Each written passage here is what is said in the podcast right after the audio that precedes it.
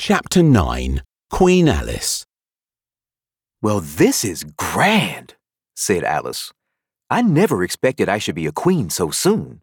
And I'll tell you what it is, Your Majesty," she went on in a severe tone. She was always rather fond of scolding herself. "It'll never do for you to be lolling about on the grass like that.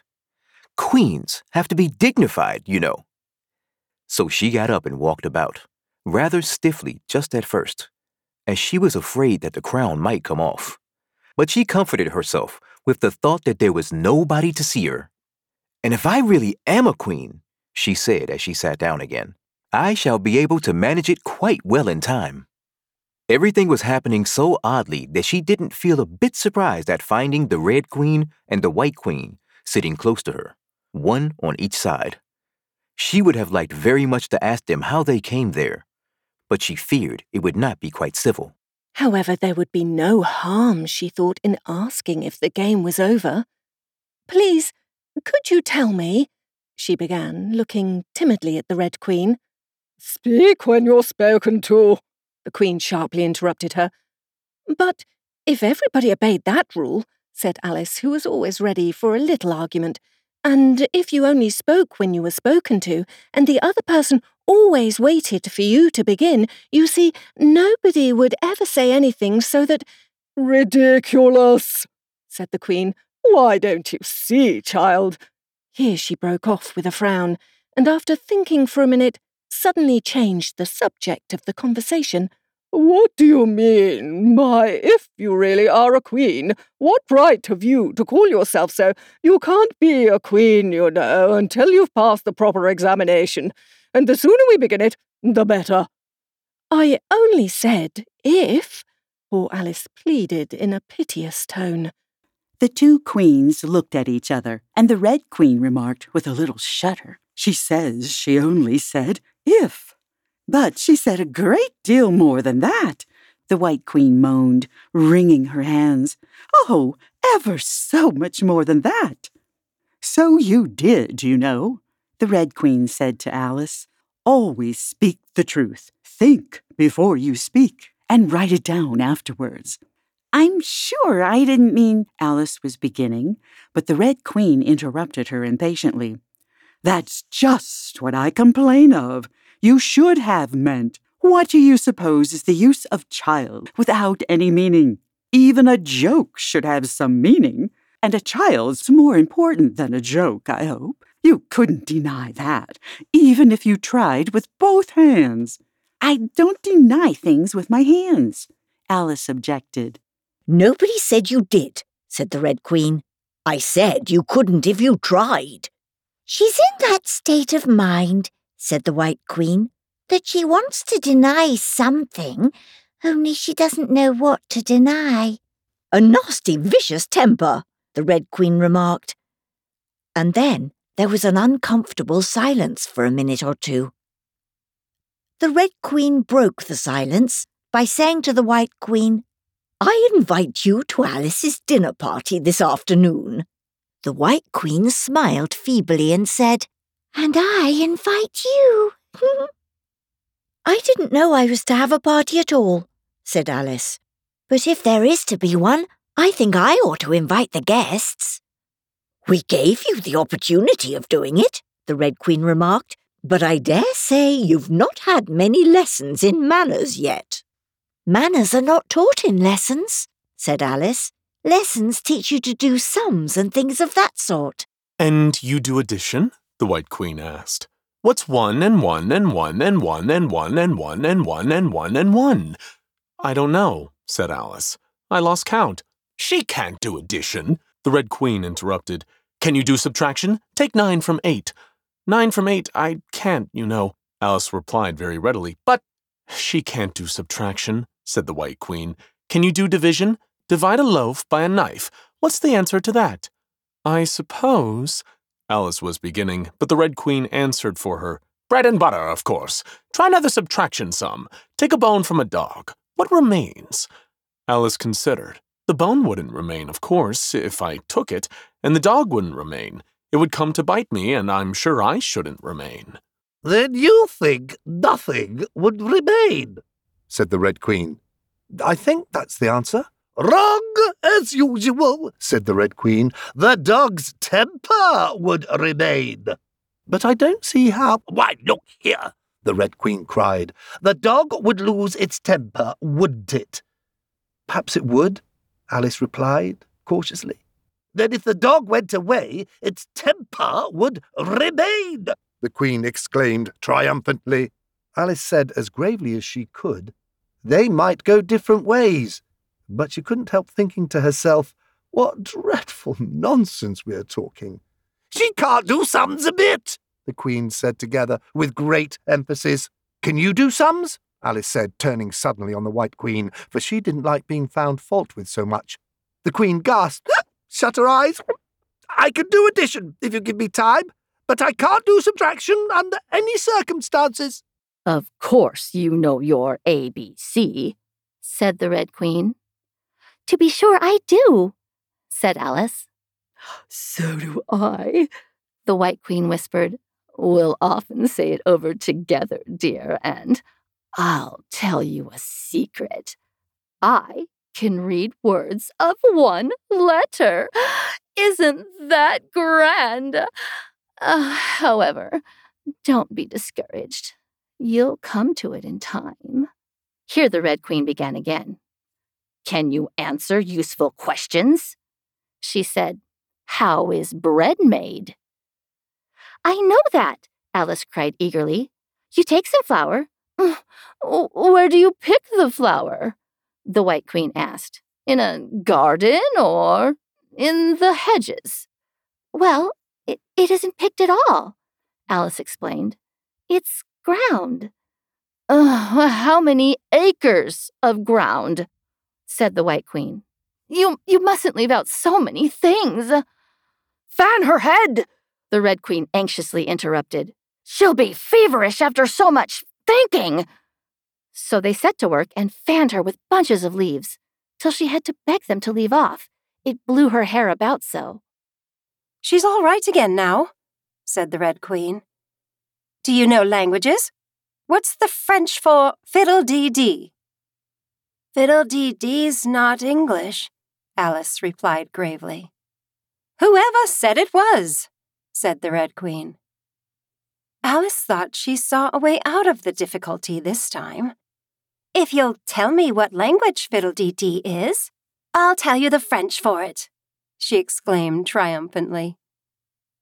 But the Red Queen drew herself up rather stiffly and said, Queens never make bargains. I wish queens never asked questions, Alice thought to herself. Don't let us quarrel, the White Queen said in an anxious tone. What is the cause of lightning? The cause of lightning, Alice said very decidedly, for she felt quite certain about this, is the thunder. No, she hastily corrected herself. I meant the other way. It's too late to correct it, said the Red Queen. When you've once said a thing, that fixes it. And you must take the consequences. Which reminds me, the White Queen said, looking down and nervously clasping and unclasping her hands. We had such a thunderstorm last Tuesday. I mean one of the last set of Tuesdays, you know. Alice was puzzled. In our country, she remarked, there's only one day at a time. The Red Queen said, That's a poor, thin way of doing things. Now here we mostly have days and nights, 2 or 3 at a time, and sometimes in the winter we take as many as 5 nights together, for warmth, you know. Are 5 nights warmer than 1 night, then? Alice ventured to ask. 5 times as warm, of course, but they should be 5 times as cold by the same rule. Just so, cried the Red Queen. 5 times as warm and 5 times as cold, just as I'm 5 times as rich as you are, and 5 times as clever. Alice sighed and gave it up. It's exactly like a riddle with no answer, she thought.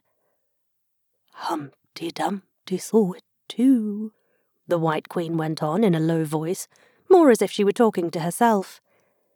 He came to the door with a corkscrew in his hand. What did he want?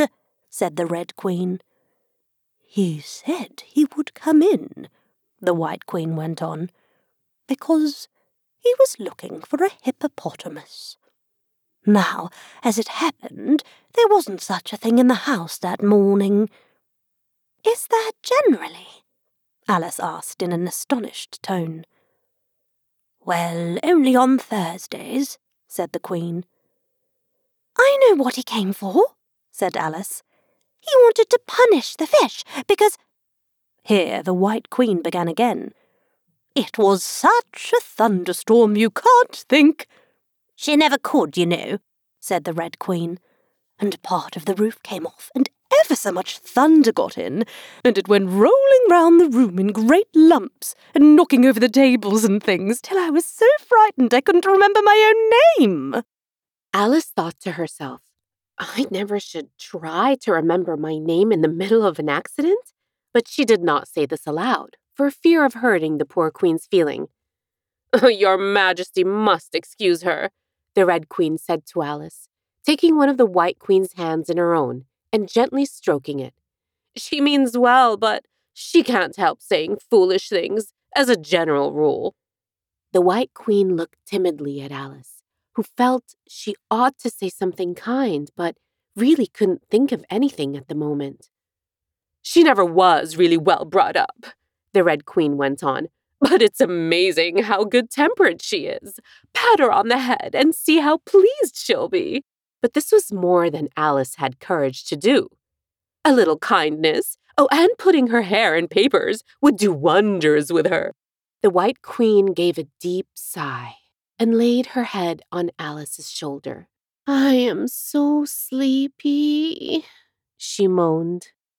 "She's tired, poor thing," said the Red Queen. "Smooth her hair. Lend her your nightcap and sing her a soothing lullaby." "I haven't got a nightcap with me," said Alice, as she tried to obey the first direction. "And I don't know any soothing lullabies." "I must do it myself, then," said the Red Queen, and she began. "Hush up, my lady, in Alice's lap. Till the feast's ready, we've time for a nap. When the feast's over, we'll go to the ball. Red Queen and White Queen and Alice and all. And now you know the words," she added, and she put her head down on Alice's other shoulder. "Just sing it through to me. I'm getting sleepy too." In another moment both queens were fast asleep and snoring loud. "What am I to do?" exclaimed Alice, looking about in great perplexity, as first one round head and then another rolled down from her shoulder and lay like a heavy lump in her lap. "I don't think it ever happened before that any one had to take care of two queens asleep at once. No, not in all the history of England. It couldn't, you know, because there never was more than one queen at a time. Oh, do wake up, you heavy things," she went on in an impatient tone, but there was no answer but a gentle snoring. The snoring got more distinct every minute, and sounded more like a tune. At last she could even make out the words, and she listened so eagerly that when the two great heads vanished from her lap, she hardly missed them. She was standing before an arched doorway, over which were the words Queen Alice in large letters. And on each side of the arch there was a bell handle. One was marked Visitor's Bell, and the other Servant's Bell. "I'll wait till the song's over," thought Alice, "and then I'll ring the—" "Which bell must I ring?" she went on, very much puzzled by the names. "I'm not a visitor, and I'm not a servant. There ought to be one marked Queen, you know."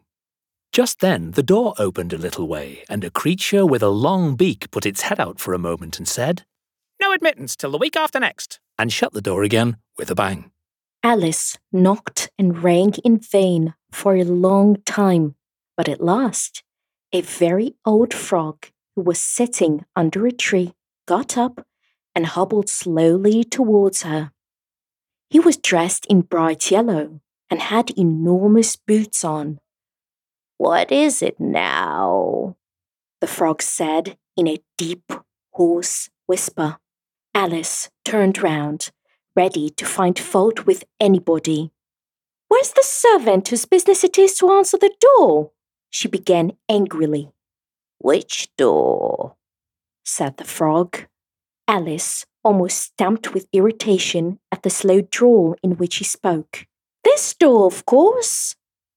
The frog looked at the door with his large, dull eyes for a minute. Then he went nearer and rubbed it with his thumb, as if he were trying whether the paint would come off. Then he looked at Alice. "Do answer the door," he said. "What's it been asking of?" He was so hoarse that Alice could scarcely hear him. "I don't know what you mean," she said. "I talks English, doesn't I?" the frog went on. "Or are you deaf? What did it ask you?" "Nothing," Alice said impatiently. "I've been knocking at it." "Oh, shouldn't do that, the frog muttered. "Vex, is it, you know?" Then he went up and gave the door a kick with one of his great feet. "You let it alone," he panted out as he hobbled back to his tree. "And it'll let you alone, you know." At this moment, the door was flung open, and a shrill voice was heard singing. "To the looking-glass world, it was Alice that said, 'I've a sceptre in hand, I've a crown on my head. Let the looking-glass creatures, whatever they be, come and dine with the Red Queen, the White Queen, and me.'" And hundreds of voices joined in the chorus. "Then fill up the glasses as quick as you can, and sprinkle the table with buttons and bran. Put cats in the coffee and mice in the tea, and welcome Queen Alice with 30 times 3. Then followed a confused noise of cheering, and Alice thought to herself, 30 times 3 makes 90. I wonder if anyone's counting." In a minute there was silence again, and the same shrill voice sang another verse. "Oh, looking-glass creatures," quoth Alice, "draw near. 'Tis an honour to see me, a favour to hear. 'Tis a privilege high to have dinner and tea, along with the Red Queen, the White Queen, and me." Then came the chorus again. "Then fill up the glasses with treacle and ink, or anything else that is pleasant to drink. Mix sand with the cider, and wool with the wine, and welcome Queen Alice with 90 times 9. 90 times 9, Alice repeated in despair. "Oh, that'll never be done. I better go in at once." And there was a dead silence the moment she appeared. Alice glanced nervously along the table as she walked up the large hall and noticed there were about 50 guests of all kinds. Some were animals, some were birds, and there were even a few flowers among them. "I'm glad they've come without waiting to be asked," she thought. "I should never have known who were the right people to invite." There were 3 chairs at the head of the table. The Red and White Queens had already taken 2 of them, but the middle one was empty. Alice sat down in it, rather uncomfortable in the silence, and longing for someone to speak. At last the Red Queen began. "You've missed the soup and fish," she said. "Put on the joint."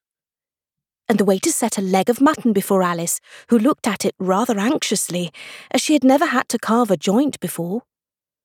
"You look a little shy. Let me introduce you to that leg of mutton," said the Red Queen. "Alice, mutton, mutton, Alice." The leg of mutton got up in the dish and made a little bow to Alice, and Alice returned the bow, not knowing whether to be frightened or amused. "May I give you a slice?"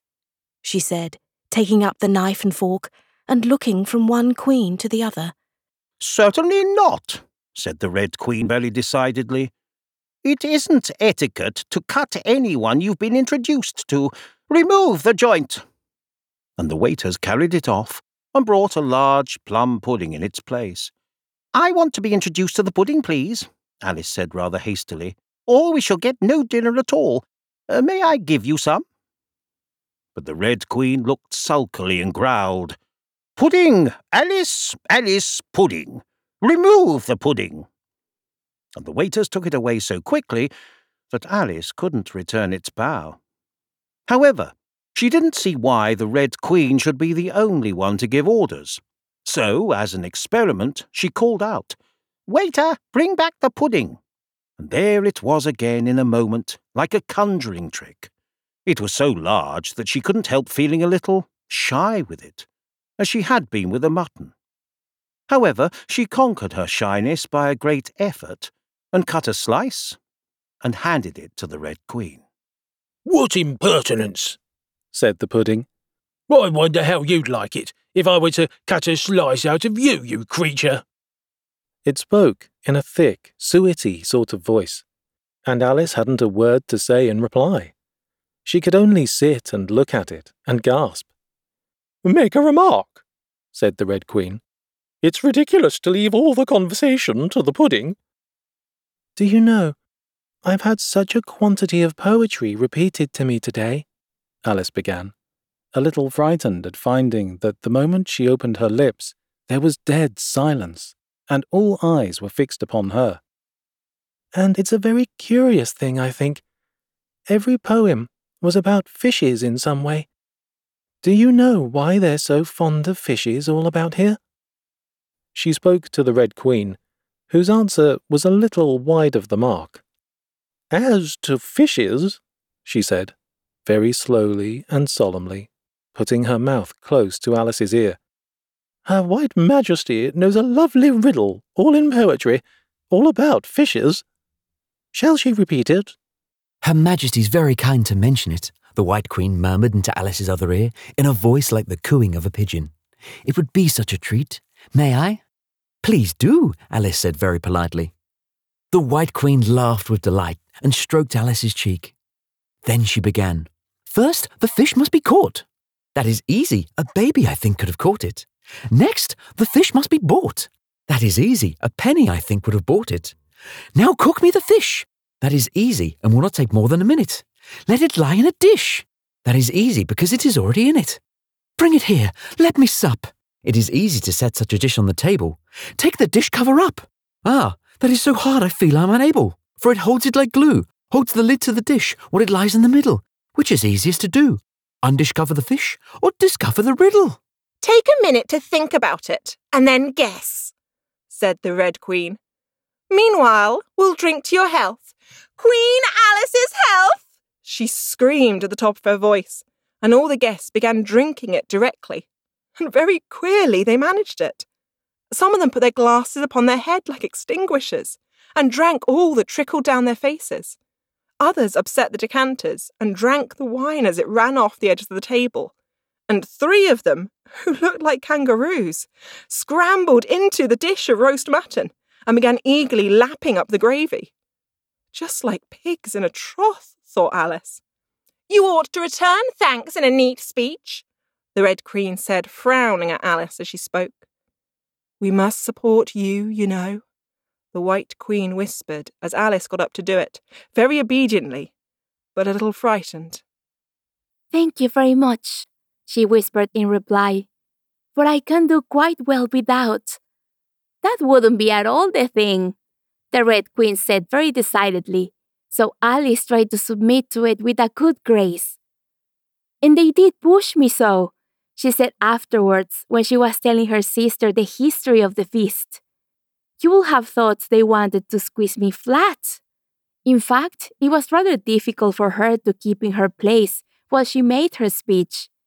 The two queens pushed her so, one on each side, that they nearly lifted her up into the air. "I rise to return thanks," Alice began, and she really did rise as she spoke, several inches, but she got hold of the edge of the table and managed to pull herself down again. "Take care of yourself," screamed the White Queen, seizing Alice's hair with both her hands. "Something's going to happen." Then, as Alice afterwards described it, all sorts of things happened in a moment. The candles all grew up to the ceiling, looking something like a bed of rushes with fireworks at the top.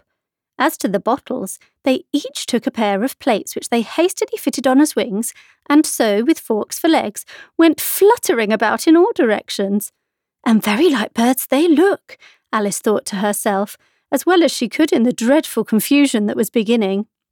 At this moment, she heard a hoarse laugh at her side, and turned to see what was the matter with the White Queen. But instead of the Queen, there was the leg of mutton sitting in the chair. "Here I am," cried a voice from the soup tureen, and Alice turned again, just in time to see the Queen's broad, good-natured face grinning at her for a moment over the edge of the tureen, before she disappeared into the soup. There was not a moment to be lost. Already several of the guests were lying down in the dishes, and the soup ladle was walking up the table towards Alice's chair and beckoning to her impatiently to get out of its way.